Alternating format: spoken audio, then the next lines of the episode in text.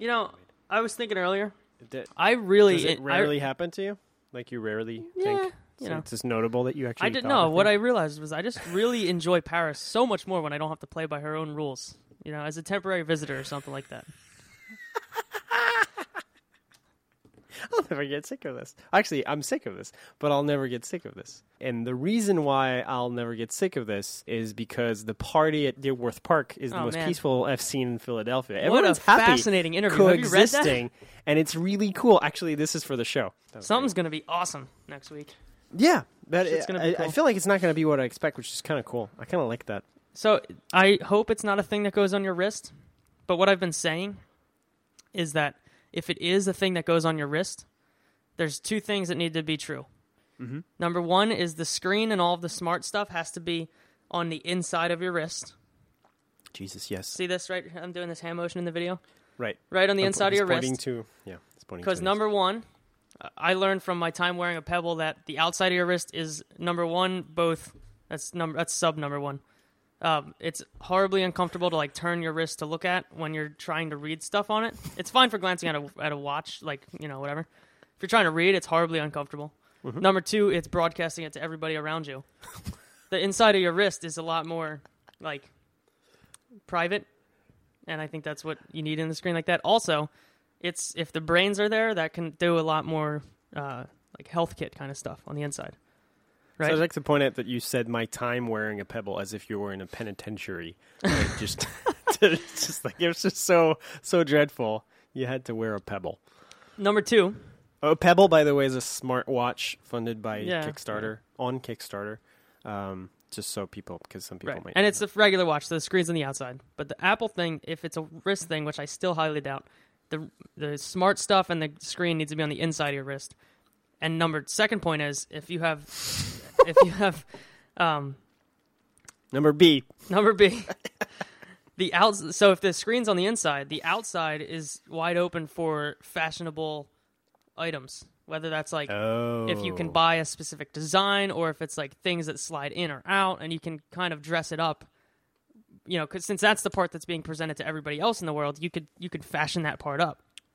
but that means your your actual user user end user uh, screen is on the fastening side. So how do how do how do you fasten this? thing? No, I don't know. It's magic, dude. right? There's like one Yeah, screw just- in my 27 inch iMac. They can probably That's figure fair. out how to make a fastener not in the way. that fits multiple sizes. So I think didn't someone make a joke about how they uh, they had a no, it wasn't a joke. Someone put a patent for a like a a slap on thing. Oh, dude, that's great. That's No, that is it a joke or is that an, an the actual slap patent? bracelet. Yeah, You know, you don't know slap bracelets. Yeah. I, of course I know Okay. them, but I'm was like, imagining you, pat. The age of it. I, I'm imagining the Apple marketing department going like, "Oh shit, we have to." That's like, amazing. Make this look like That's it's amazing. cool. And I mean, it was. I remember right here in Paris. Actually, I remember going to the bakery uh, right by my elementary school, and they had those slap wrists on sale at the bakery store shop. And it, it was nuts. It was right next with the the things that you could, um, I think, candy you would buy, and then inside there would be this thing you dissolve in water and turns into a monster.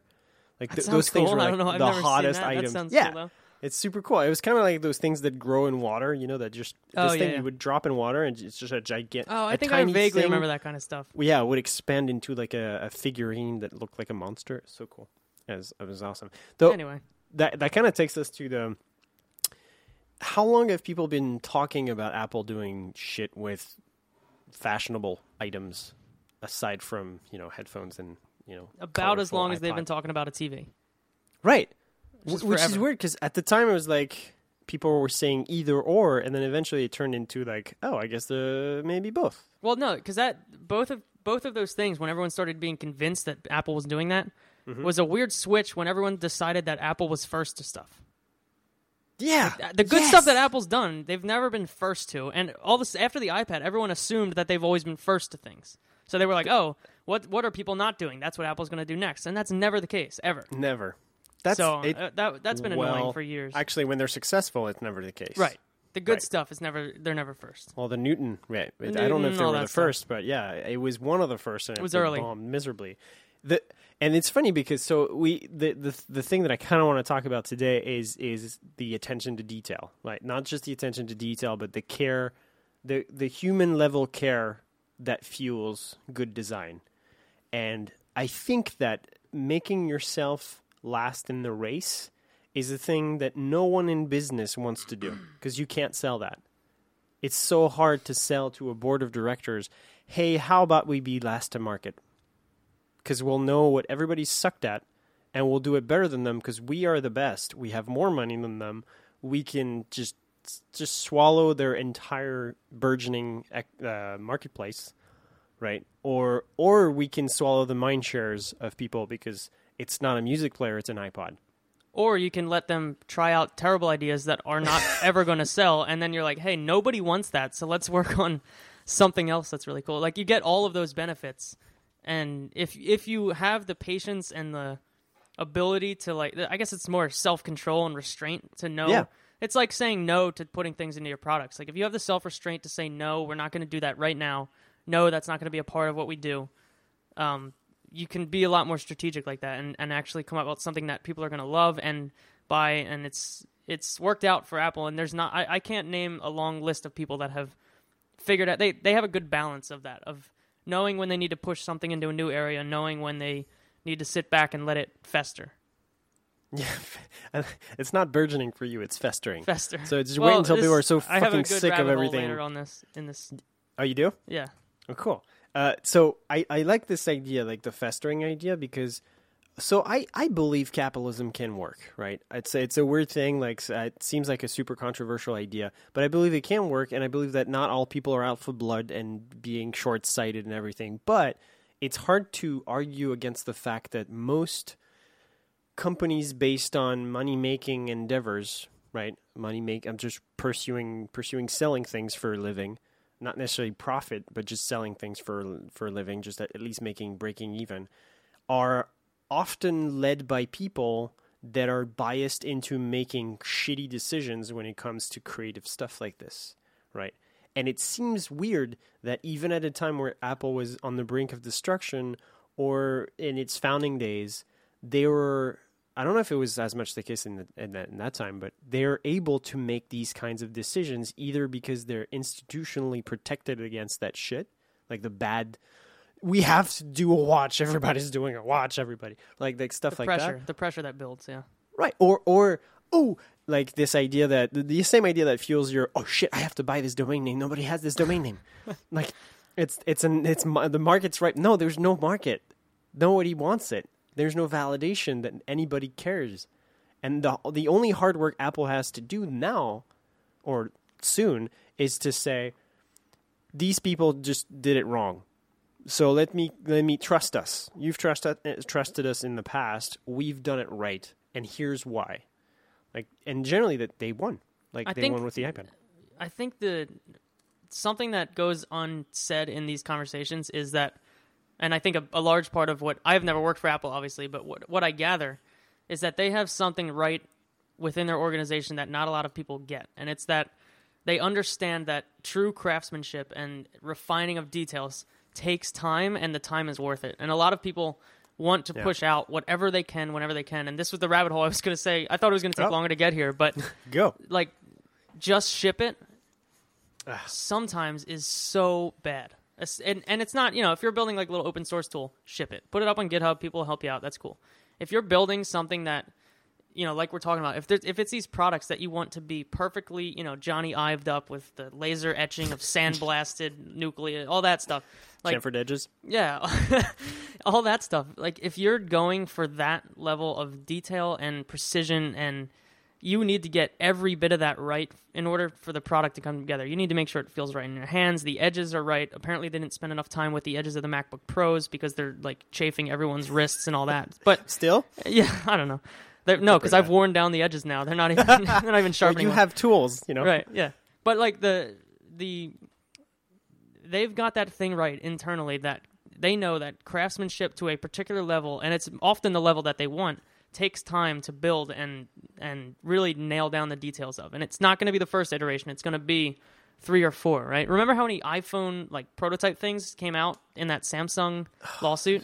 That was incredible. like how many different things they went through. And and any other company samsung or otherwise would just say hey this looks pretty good. Let's ship Oh, it. they And ship the first yeah, prototype. They're right. like, oh, we got a prototype. Right. Oh, let's market it already. Right. It's not, it's not even ready or for let's production. announce it and not Yeah. say a price or release date or anything good, but and a Yeah. stupid little curve on the edge that nobody knows. Not even they know what they're going to do with it. But No, it's nice. It's But super I think- easy to maintain. like I even see that a lot in in our particular line of work, which isn't hardware design. I feel like hardware design you see that much more evidently because Industrial, the details, the the misses on the details come out a lot. You know, it's when you're holding something, you you see those misses Feel a lot it easier. right away. But even in software side of things, like I, I know, you know, in certain organizations that I either know or have friends at or whatever, like there's not that appreciation that craftsmanship of the details takes time, and it's not always the first uh, like iteration of it that's going to get all those details right. I wonder why it's what it must be some kind of feedback structure, you know, like just like I don't know if we we just I, I just mentioned I think to you before the show about feedback, uh, someone wanting feedback faster. Oh no no, I was talking about some somebody else. Yeah, I was talking about um, a um, developer on our team uh, saying to me uh, that she enjoyed she enjoyed software more than uh, than science in some regards because she had better faster feedback on what she was doing and that seems the, the problem with these these things is that craftsmanship or attention to detail or slow iteration through prototypes is a thing where for which you don't get fast feedback so it's very hard to build an organization where you're going to um, you're going to encourage that but because you you tell you basically see how much of an impact it had right away. Whereas if you iterate, the it's like a drug because say okay, say you're doing the lean startup thing, you get to customers faster. So you get to talk to customers and they'll they'll tell you either they either they like it or they don't like it and that that's reassuring.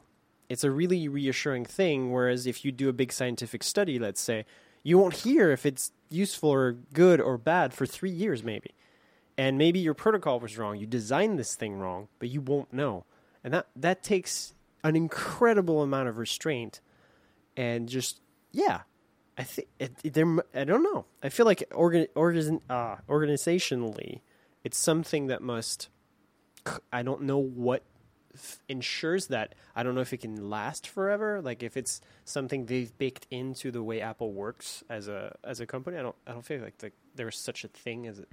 Like can you make a a hierarchical structure that just ensures that you're shielded from short-term concerns. MobileMe, you know, like the stuff slips through the cracks. So it's Right. not it's not like they're Apple's not perfect. They're not they're not they don't have the perfect like ev- everything that comes out of there is not amazing. Mobile MobileMe even iCloud the first iteration of that Right. Apple Maps right like some Right. of these things were clearly just ship it because we need to get it out there. Right. Um, and uh, I've had almost no iCloud problems in the last I don't know couple months to a year, so Mm-hmm. it's been fine. But for a while, it was it was rough, and you know, so I what I was just thinking about what you were saying, like how did it get there? How did it get to be so instilled in people that work at Apple? Yeah. How much of it is dependent on uh, vision of a product owner or whoever's leading a charge? How much of the the ability to say this is not ready yet, it needs more iteration? How much of that comes down to the overall vision that a product owner has to know where something's going? Because I think, like you were saying, that you know an organization might not have that restraint, but if if the buck stops at a particular person and they have such a strong vision for where that's going, they might know we need another two iterations on this. Yeah, but that's scary. I don't want to think that. you don't want to make me think about that because that that would see that. I think you're right. I think you're right, but that's also the problem of that that one person doesn't have impeccable taste. Like for instance, let, let's say let's assume like that Jobs had that just somewhat his taste was the thing that made it impossible or unlikely that people would allow something to be shipped. He'd fucked up. Like there there are things about his taste that he didn't have a, um, a an error handling mechanism for his own bad taste. For instance, like Corinthian leather and, and stuff like I was going to bring that He- up too. Right. He that he that thought iCal version that was just. I remember I texted you the day that iCal came out that looked like leather, and I was like, "What have they done to this?" Yeah, and for him, I wonder. It, so, ba- basically, what I would get to is I think the same thing that makes you iterate discreetly internally and try to make things really good is that you're worried. You're either worried or you have a huge challenge to overcome. For the iPad, gigantic challenge to overcome. You have to convince a bunch of people who are definitely going to say this is a big phone, a bunch of people who are going to say this is just a crippled computer, and a bunch of people who are going to say, but it's slow. What can it do? It's just, just the thing to watch things and pay for things. You can't make anything on this thing. No, you, it's a content consumption device, right? And like you, I'm sure they because in a in a in a good organization, there's people who voice their opinion, um, hopefully, and then these people are going to say, okay, so I know we're within this secret secretive uh, iPad team, but we like this is like if I showed this to my mom, she would be like, why would I use this? So I think that's what they work for. They work for and this is where I want to uh, slip in this um, this Marc Newson Jony Ive interview on Charlie Rose that uh, John Gruber put on Daring Fireball this morning, I think, or like yesterday, and it's it's about design because it's basically about an auction that they did with Newson, uh, who's now just joined Apple or recently joined Apple to work on Jony Ive's team, which is a huge deal because he's one of the most revered industrial designers in the world and uh, and a friend of Jony Ive anyway, they were talking about. I think the core of the interview was, for me, when they started talking about why, what makes good design, and they said they basically said it's not just the designer trying to trumpet their own genius. It's about it's I'm paraphrasing, but it's about the designer caring more about the person behind the, the tool and how they're going to help them and how obvious it is when you see the the object or the thing that you're selling and how you can't think it's imp- how impossible it is to think why didn't, didn't this thing exist before? It's so obviously made to solve this problem. And i feel like to achieve that level of just obviousness he explains basically that it looks simple. I think both of them say that. It looks simple but it took painstaking effort to to reach that point to reduce distractions from the product so that it would there wouldn't be anything standing in the way of you saying, "Wow, I need this." I didn't know I needed it, which is what people assign to the cult of Apple. Like they say, okay, you manufacture want basically. You just just make people think they need an, a tablet. But there's a bunch of people I know who didn't want and didn't think they needed a computer because it was so distracting for them to use, they couldn't even use it. And the iPad was so effortless to them that suddenly now they're using iPads and now they're using iPhones. These people didn't have a computer. They, like they couldn't even fathom the idea of using a tool like that, or they didn't even like it. Anyway, um, and that's what Ive says is that the secret isn't uh, ship, you know, ship fast, ship ship often, or uh, we are just smarter than everybody else or something. It's just like we care more, we give more of a shit than anybody else. And but they also have the vision to match that. Like they know, they know what they want to build, and they know like everything there starts with. This is a device that people are going to use like this, and it's going to be about this big. Let's figure out what we need to figure out to get there and we'll redesign chips. We'll make our own chips. We'll put ports wherever we need to put them, and we'll we'll figure out the hardware to get there internally. You know, we'll make the engineers work whatever hours they work right. to to figure that out. But it, it started with a vision somewhere, and whether that's I don't know. You know, I don't know who it is there, but if it's Jony Ive, like I presume, or if it was always Jobs, which I don't necessarily think.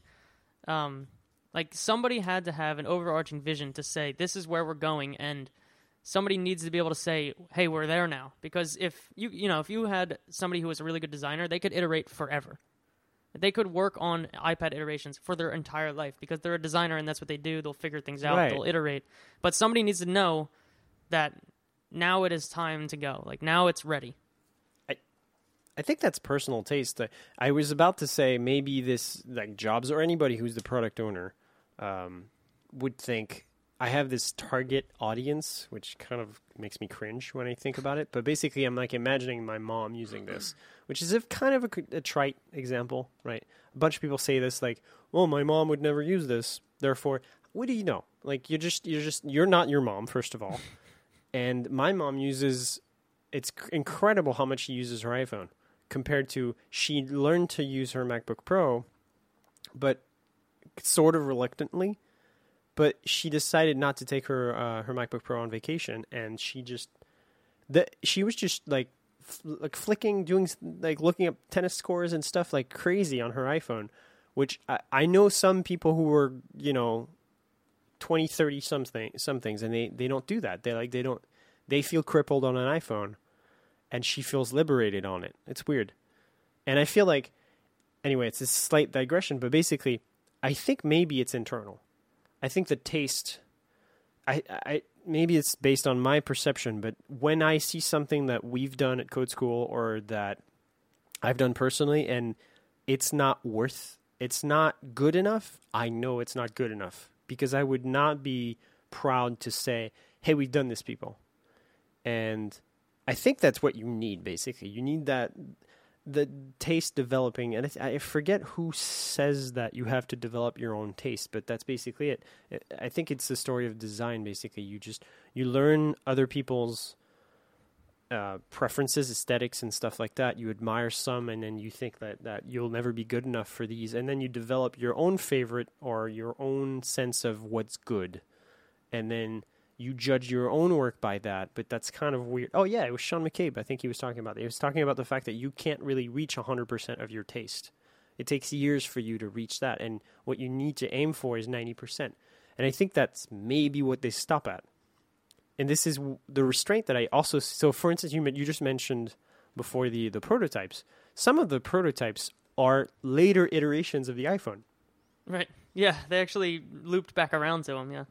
But I think they didn't loop. I think they, they, they, they shot too high, and they realized that they couldn't do that yet. Oh, I get you. That right? That they didn't have the plastic or they didn't have the str- the, the screen Or strength their to s- connector wasn't ready, and they had to use a 30 pin for four years. because it was too big, right? Right. Exactly. And that they, I think of all the thing Apple does, this planned like we can't do this yet. We have to be patient. So this is the part where I'm I'm thinking about like Santa's uh, factory. Basically, I'm like, oh my god, they're holding on. Like they have like two year from now iPhone, which is maybe kind of crazy. But yeah, Ive probably thinks, okay, you know what? He sees it like you see your own website, thinking, ah, this CSS is terrible. Like I have one way better. You you're not going to see it for two years because I have to test it. I have to get the production lines ready and stuff like that. Well, okay, so I like what you were saying about internal, like the internal feeling that something's not good enough or something's not Mhm. ready to go or something like that. And the key to I still am a staunch believer that a product needs an owner who says when it is ready to go. But the most important thing is that they trust the people who are in the trenches working on a product. They trust when that person says, "This part's not ready yet. We're not. This is not the best we can do." Um, I know we have X, Y, and Z ways that we can improve this and make it more towards the vision that we have. Yeah. And the the product owner, whoever that is, has to have the ability to say, "I trust this person and what they're telling me, and for that reason, I don't think we're ready yet. Let's focus on that area a little bit, and when that's done, we're ready to go," or something like that. Like I don't, I still feel like a, an entire committee of everybody working on the thing will never reach a point when everyone's like, "We're ready, we're ready to do this." No one will. will you'll never reach 100 percent of that, you know. Yeah. And so whether or not you have someone in charge or two people or however many it is, a smaller group that is in charge of saying when you're ready to go, they desperately need to trust the people that are building the thing about the status of whatever that person's section is. Yeah. You know, so it's not it's not like this person should have a dictate dictatorial vision over this thing and and strike down everyone that says anything about the product other than them. they need to be able to listen. You know, they need to be the best listener on the team to understand what everyone's pulling together. Um, but I still feel like there's there's an intangible part there that's like this person has taste and the vision for what we're building and Yeah. knows when it's time. And that's I- impossible to talk about because like how do you you can't really quantify that or anything. It and then how do you acquire it? Like how do you? How, yeah, how do you how do you see that in other people before like working with them? So the problem I think is that most of the um, perhaps apocryphal, like made up after the fact, stories about Jobs are about the the um, the flamboyant, uh, dickish dictatorship, and not about the parts where he didn't say something, where he did trust people. So I I, I can't judge because I've never met the guy, sadly, and um, the the one that I keep remembering is the one about the bubbles. You remember that that story? Yeah. A story of basically the engineer. This is a story of calling an engineer's bullshit or calling a designer's bullshit, which I think you need. For that, you need a strong taste and and sh- uh, like assurance and your like confidence in yourself to say, you know, you do you are the expert, but let me give you a normal person's pers- perspective and let me show you some physics. Give me this phone prototype. If it was as tight as you said it was, when I put it in a an, an aquarium, I drop it in water, there shouldn't be any bubbles, or there should be just very few bubbles. But then Jobs just and it, maybe it's a myth, but it was like an old iPod, right? Yeah, I Wasn't think it like the classic, or like mm-hmm. maybe might not have- the classic. might be an, iP- an iPod or an iPhone. I don't know. Yeah. But he drops it in a tank, and of course, there's a bunch of bubbles coming out. So he's like, "See, it's not tight enough, right?" There's Wasn't that like I, I don't know this? I don't I know how much of this is like the myth or whatever, but that was Right. like the one prototype they had, right, at that point or something. right? But he was But- willing to put it on the line to dump it in a tank to show that it's not ready yet. But that that's it's it's another uh, uh, it's another thing that I see. So as a, as an engineer, ugh, this just feels like an imposter saying that. But as a software developer, when I write say a piece of code and I'm trying to get it right, there's this this you get attached to how hard you've worked on it. It has nothing to do with the thing. You're just attached to how hard you've tried, which is exactly what that prototype feels like in my head. We've worked so hard to make this prototype work, but at some point, someone inside of you or someone outside of you has to say, you know what? It's great that you worked really hard, but that work is useless. What you've learned is more useful than this work. Throw this away. And that's exactly that the thing that I've learned to do as a as a programmer is just like, you know what, this garbled mess of stuff that I just jumbled together and hacked together to make it work is not worth anything. It's just I need to erase it, get rid of it, because now I understand the problem. Now the prototype, you've learned all you need to learn about how to do the different parts, and you can just do it better from scratch. So I feel like that's uh, maybe a service that he he. We tend to get attached to our hacks, like just like our slowly iterated hacks. This is my favorite thing you've ever said in our very short lifespan of a podcast. Oh, really? Ama- like you don't know how close to home this hits. Oh, like, really? You have no idea. Yeah, I mean, oh, um, just the fact that like a lot of times, and this was similar. This is similar to a thing I wrote about the word "just" uh, on Yeah. List Apart a couple weeks ago. yeah. It's a very similar vein, but the fact that when we're going to build something, right? We maybe say you and I are going to build something. We start building Never. it. We're we're never going to build anything. we start building it, and like the the idea that the minute you start building, you've figured out what you're building, and then you're just doing it, Mhm.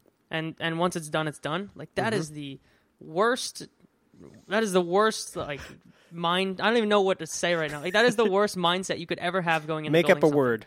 Yeah, I don't. Just the fact that you think that you are not going to discover anything along the way that would change everything you're doing or change the way that you're coding something. You know, however large or minute it may be. Whether it's just I'm going to use a different API or I'm going to completely re-architect my API to do it this way or something like that. Like the the thought that you don't learn anything about your own product as you're building it is a horrible mindset. And you need to be willing to say, "Wow, this right now where we're at, we're we're starting to go the wrong direction and if, unless we rewind all the way back to this point and start again from there, this is going to end up really crappy." Like the ability to say, "We know how to do this better now and it's worth it to do that." That is like that ends up in such better products that it's again, it's like hard to sell that to a board of people who are saying we need to get something out there, right? But Mhm. it's it's almost intangible. But I don't know, it's just like the stagnation that you get by having that mindset of I started building a thing and I know how I'm going to build it and I'm just going to do it now. That stagnation is so dangerous. I worry that this kind of mindset, I, I keep saying to people, so speaking of engineers, and I feel like that's kind of an engineer's curse, right? Um, uh, not really engineer, maybe not the right word, but system designer's curse. Because you, as a system designer, oh, I was actually building a talk about that. Um, you, uh, you learn to think like a machine. You learn to design machines or things that look like machines to other people and therefore you you start to think in very systematic uh, systematic binary ways. You just you know, conditionals like you you start to think like that because you're surrounded by that every day. So it becomes really hard to remember that you're not making the thing for the machine, but you're making it for someone, and it has to solve their problem, and that you don't start because Elasticsearch is awesome. That's not like a product. Like Elasticsearch is awesome, and I need to make a thing with it. Is not how you start building something. I'm sure it's how you start practicing. Uh, for like, how I need to learn Elastic Elasticsearch. That's how you have a fun weekend if you're a nerd. Right. Or you, you do a hackathon or I don't know, any a side project and you just but the problem is that so many people who learn technology care more about applying the technology than they care about solving the problems of people with tools. And that's not to say they're bad people. It's just that they're just excited, like kids at Christmas, and it's like, oh, I want to play with this tool, and I was, just, and it's satisfying. It's just like dopamine burst, I'm sure. And then they tend to have this, this hor- the same kind of like horrible mindset that you. It's not the building mindset, but it's the mindset that ah, users. Why must users always get in the way of me building cool shit? Why must there be people just inputting the wrong thing in the form? No, when people input the wrong thing in the form, you failed. You're the one who failed, not the user. You just you didn't lead them down the right way, and it's if you were there with a real person, you would never dare say the shit you say about users when you're like looking at logs and you're like, ah, fuckers. How did you ah." fill that form out wrong? Yeah, The inputs were obviously stacked left to right, and you're on a Right. three-inch screen. and that's how you say it. Like that's how you do it, right? That's always been done that way. Well, prove it. Just like go see a real person and see how Clearly, they, the they- date input was supposed to be month, month, day, day, year, year, year, year. Yeah, clearly, you everybody in the be world from Europe and put day, day, month, month, year, year, year, year. Yeah, clearly writing out the fucking words instead of using digits would not be a better way to type a date. I love how you just like loaded that gun for me. But so th- another thing that pisses me off. Do we want to end with No, I don't think we want to end with giving a shit, but that'll be a segue. I'll I'll I'll just use my first segue token.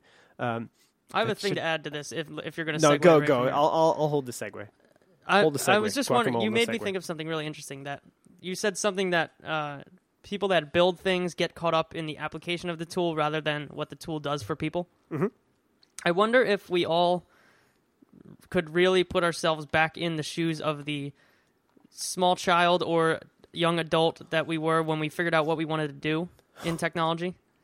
How much this would change? Because I, I remember the day I figured out that I wanted to build things was June 29th, 2007, when my brother brought Jesus. home the iPhone.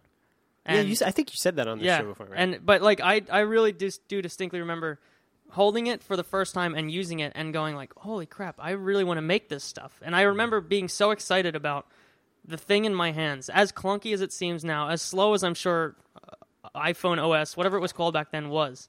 Yeah, mine's in my closet over there too. He's pulling his out right now. Yeah. Mine's all sorts of hey, smashed. hey, hey! Don't say that with no context. they don't have video. No, I just I just pulled out my original iPhone. But I rem- I remember like being so in awe of this thing and just the joy of like going to a website that was like it, such simple stuff, but like the joy of using this thing and re- and realizing that I wanted to build things like that. If I could stay in touch with that every day, and I try to, like how much would my perspective of users or whatever anything like that how much does that change if i can just remember being that that person? You know like it, we get caught up now that we know you always talk about how we take our own knowledge for granted because we forget how far we've come.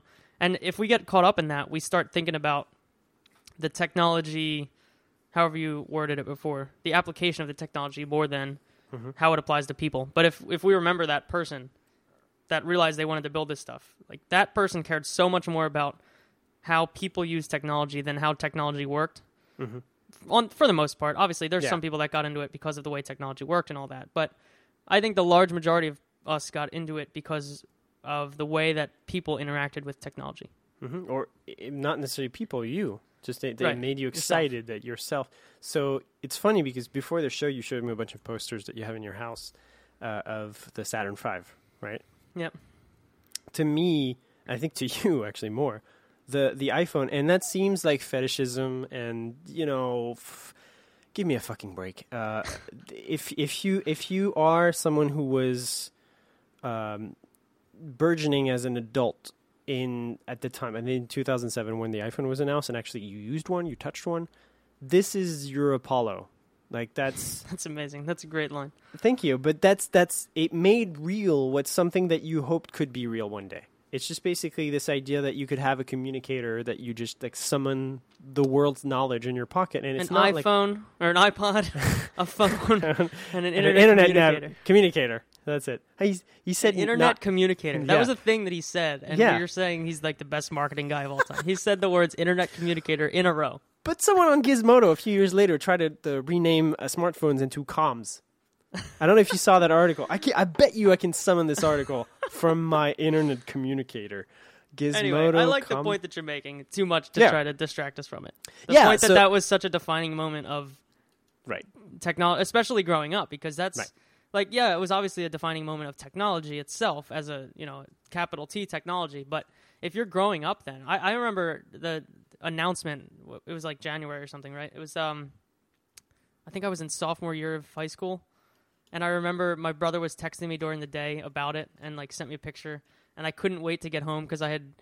Uh, there was like you know once it would come up on iTunes to be downloaded, I could watch the keynote and all that. Like I remember the excitement of that, and it it it is that moment in technology that if you were like following it then you remember that especially growing up as like the moment that changed things in your life in a way that I wasn't there for Apollo but Apollo would or something like that. Yeah. I'm gonna I'm gonna bring up. That's the, a really cool point. I don't know if anyone's worded it that way before. That that is that is really cool. But because I think it's recent enough that people didn't realize, and it you can see it because occasionally on you on YouTube. Sorry, man, I'm looking up YouTube. So occasionally, no. Occasionally, not on YouTube. Occasionally on Twitter, um, you have people kind of reminiscing about that time, and they just post like a section, especially the section of this thing that you just mentioned, where he goes, "We have three new new things to announce today. We have." A video iPod. Woo! Crowd cheers. Uh, what's the second thing? A phone. A phone. Woo! No. And an internet communicate communicating device or communication device. Woo! And then he says it again. And of course, there's a graphic of a cube rotating in 3D, and each facet of the cube is one of these things. And then he looks at the cheering crowd and goes, "Get it?" And it's just like it sends chills down my spine because I just got them too. It's like it's, it's such a nerdy thing, but it's so true that that was like, oh man.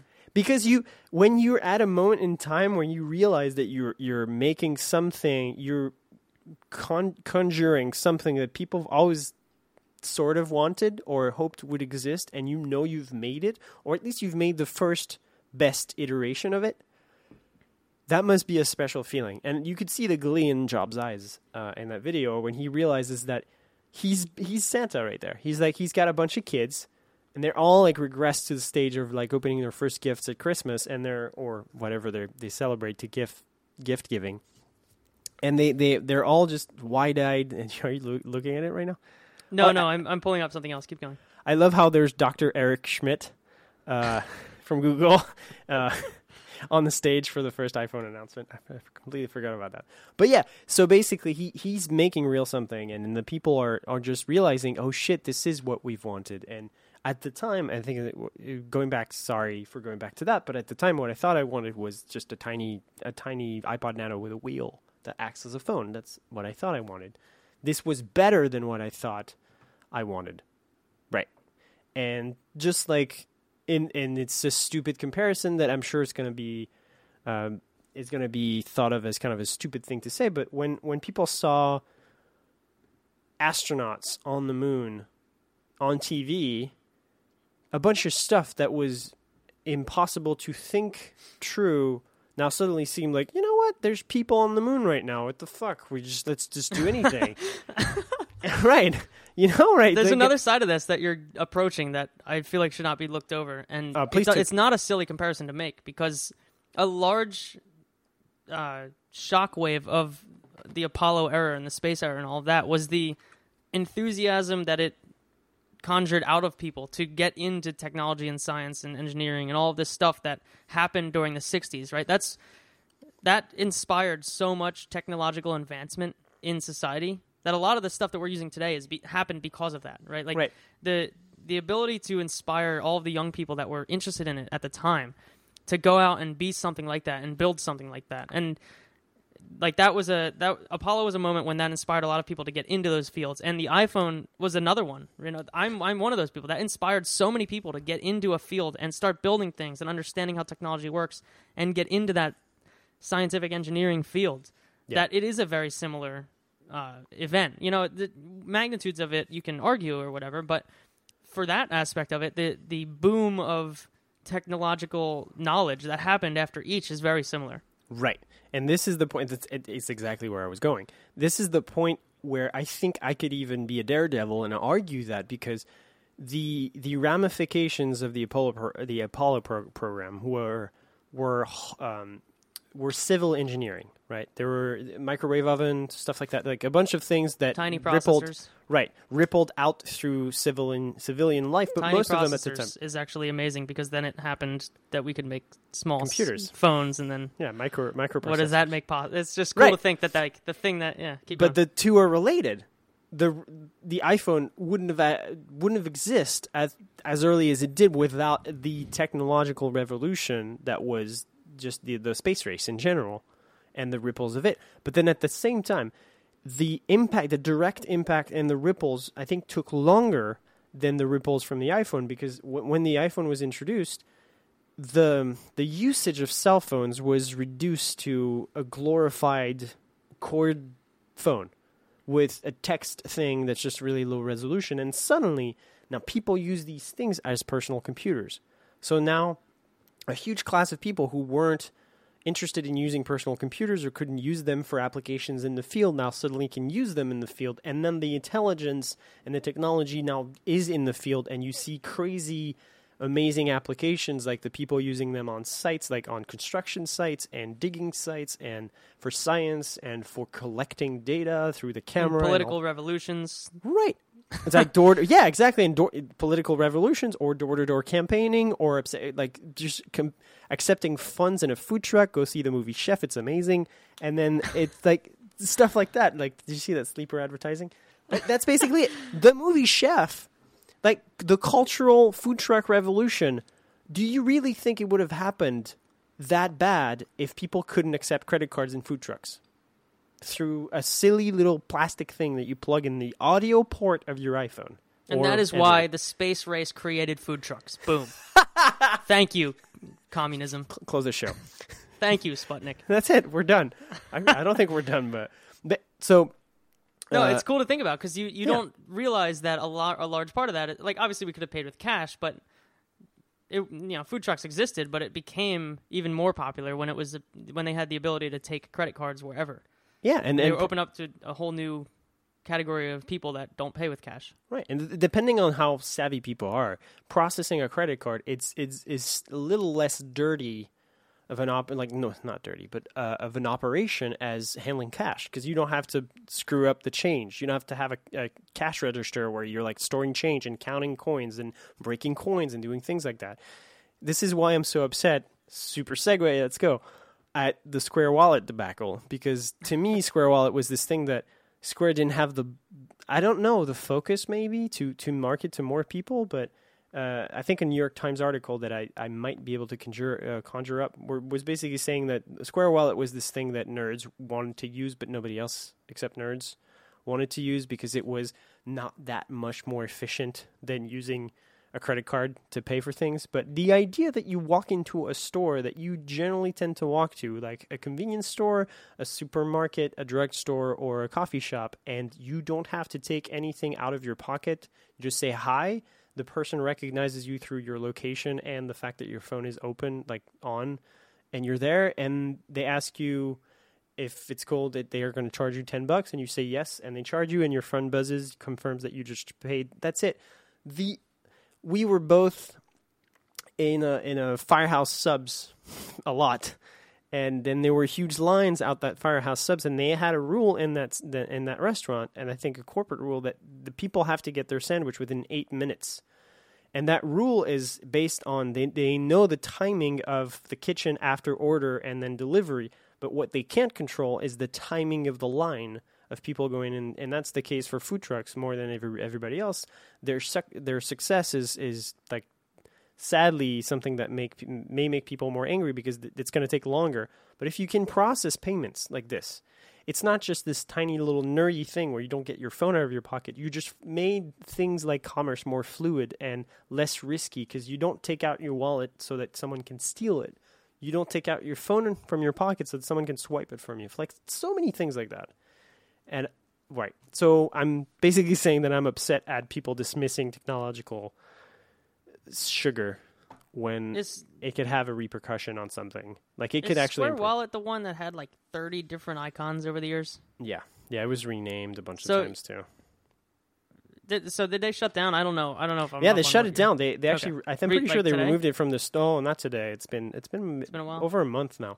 But they, Okay. they removed it from the store on on the on the idea that basically not enough people used it, not enough vendors turned it on, which is crazy. Like that should be turned on Right, if yeah. you want people to use it. Just and I did that. Like a bunch of people, like even Starbucks didn't know that it was on at Starbucks sometimes, even though they So you're saying that they're you're saying that they clearly had a they had a an gold. issue like getting No, they had a gem. around this thing. The problem, well, Right, they had a gem, but they didn't focus on it enough, or they didn't shepherd it into the right areas to be something that gained popularity. And they were, you know, fighting over the iPhone application icon, Right. redesigned it every Right. other version. It's like They- you should, probably should have. lost put sight that of effort somewhere lost else. sight of end users, which isn't exactly funny enough. Like people compared Square to to Apple for a while because they were uh, just uh, hiring a bunch of people from uh, from Apple and not poaching. It's just hiring a bunch of people who were ex Apple. But the problem is the fact that you don't have the focus to recognize that you have one revolution worth uh, worth worrying about, and that you should worry about that one and focus on that one. Like this, it seems to be like that it's okay that that Square has a, like five great ideas, but they're like doing a half-assed job at five of them. But that's exactly what Apple's not doing. So if you're going to compare Square to Apple, rec- recognize the fact that these people were the first. Huh, that's kind of funny. They were the first, so I guess they got a lot of competition. But for instance, if you're if you know anybody in the food industry, when you say Square, they go, you know, a bunch of jerk offs from San Francisco who don't give a shit enough to visit the store and actually sell me their thing. Uh, and that's harsh. I'm sorry if you're someone from Square, you you know someone who works at Square, but that's the thing. If humans are your end users, you need to care about them and you need to try to convince them that this tool is for them. It's not self evident that your shiny, you know, aluminum chamfered edges. It actually had like somewhat chamfered edges, like rounded, I guess, the original iPhone. But that this thing is going to make your life more convenient, maybe not better, but more convenient, then you need to work hard at it. You need to like d- either iterate enough that it's just so good people can't ignore it, or you need to go out and show it to people. Yeah, you can't you can't tell people that you're building a thing for them and you inherently care about them and who they are and what they do. Like you can't you can't convince people of that by telling them. There is no possible way you can do that. You need to convince them of that by the way that you build a thing, by the customer support that you have, by Yeah. the interactions you have with every single user. And this is why I love um, so Dave Wiskus, a designer who works on Vesper at QBranch, and he does all the customer support. Um, and I always love following what he says about support because he has such a cool way of doing it and like keeping in touch with the fact that everyone's a human and he you know he's very personable about the way that he does support. And he has some really cool guidelines he posted. I'll put them in the show notes um, about how you know they don't have any pop-ups in their in their app about please rate us or anything like that. And what he does instead is if somebody emails and he's having a conversation with them at the end if they're clearly happy and they're loving the app they they pay a compliment to the app they love it they they use it every day or whatever he says hey that's really cool to hear. If you love it that much it really helps if you throw us a review. Like that's when he when he's already deep into a conversation with somebody he he finishes off with that as like a you know we, we're having a human connection here we're talking like a person i care about you because i've spent emails with you working through your problem or explaining to you why we do things how we do things. We're having this actual relationship and like that is where he he encourages that kind of behavior and they're more likely to give them a positive review then and help them out because they love the app they're having a like they know there's a human on the other side and they they know that they people building this thing care about me and you Wow. cannot you cannot convince people of that by saying it you need to really show it in all of the ways that your product or, or service or anything interacts with that person. That's a that's a really good point. And to our general idea of about giving a shit, that's the last link. Like that's the last link of giving a shit. There's the thinking about humans when you build the thing, and when you finish the thing, it's realizing that you may have screwed up. There's many ways in which you may have screwed up, and the only way for you to know that you have screwed up is if you actually listen with your own ears. Ears? Hears. Here's Wow. Um, and it's, it's kind of funny that you say that because in in my early days at code school, what I did was uh, I think every day Adam and I, Adam Rensel and I, would do at least an hour of support because we didn't have full on uh, f- uh, full time support people. Like everybody rotated, and we would do like baseline. And I wrote a thing called support philosophy for just like kind of like explaining to other people's other people's on the team that uh, the, the way I thought about just people and what I thought was okay. And actually, I've always wanted to publish it, so I guess I'll just clean it up and publish it for like after we, we put this thing, and I'll put it in the show notes. But it was basically like I have some headings that it's basically the the idea that if you take any anything away from this, I think this is one of the, the best bits is like remember that support is a shot at turning a bad experience into an amazing one. When was the last time you contacted support in a great mood? The, the, loyalty we can earn by going that extra mile is what will make the difference between us being yet another learning tool and us being the best interactive learning experience out there. Because the the support is part of the experience. Like if if you, especially when you don't have a real human being next to you telling you "Oh, you just forgot a comma there. Watch out. Oh, this is no semicolon there.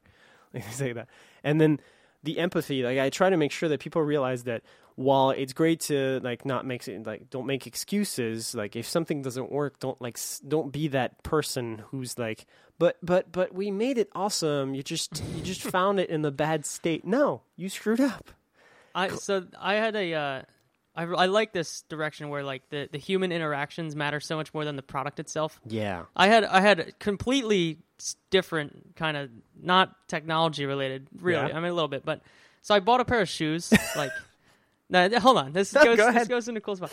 I bought a pair of shoes like I don't know, a couple weeks ago, Mm-hmm. and I'm normally like a size nine, so I, I Hey. bought a nine, and I bought them from Clark's. Makes great shoes, right? This is not an advertisement. Mm-hmm. Bought them from Clark's online Chef. through their through their website, whatever, right?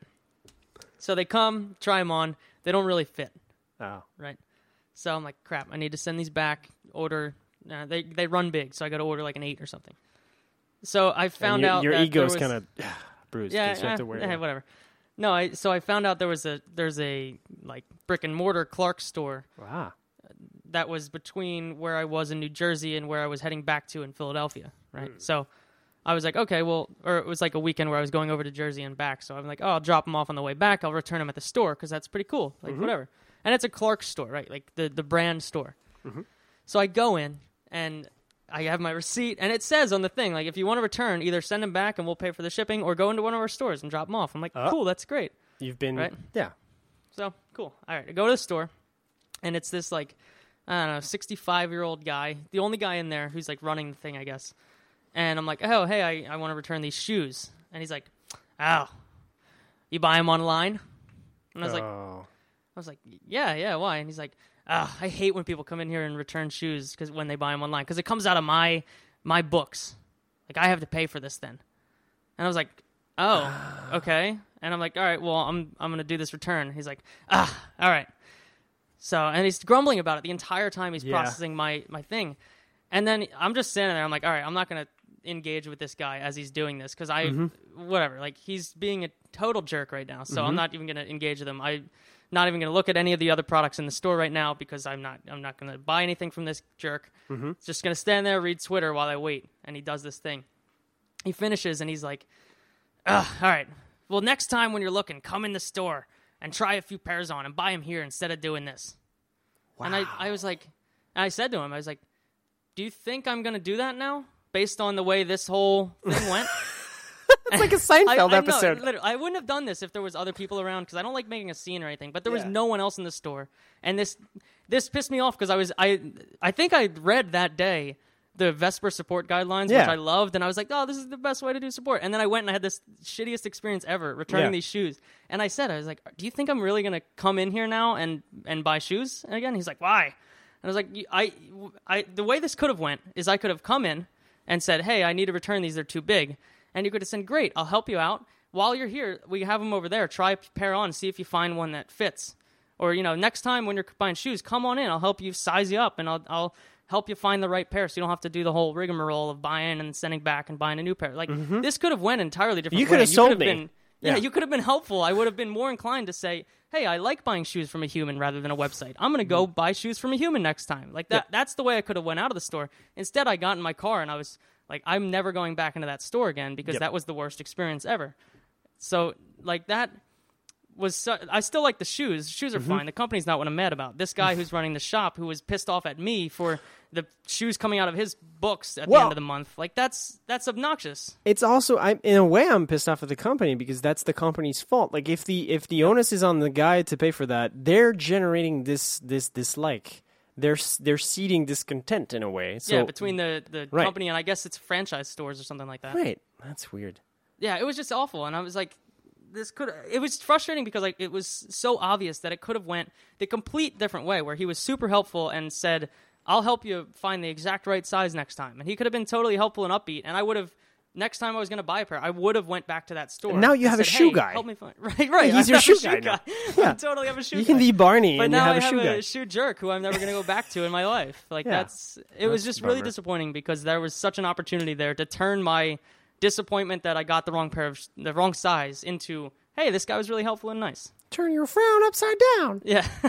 so it's not just technology, you know, and and again, it's like the product is still good. My shoes are still good. I wear them. They're comfortable. Mm-hmm. But the the human experience around that pair of shoes was horribly frustrating enough that makes me a little sad. That's great. It's, And it- this, it can happen the same way for your product or your service or whatever it is. Like I could love your product and then I have a either great or really crappy support interaction, and it completely changes my outlook on the product. It either makes it really great and oh, this is a well-made product and the people really care. This is amazing. This is my favorite thing ever. Or it's a well-made product, but they're total jerks. Yeah.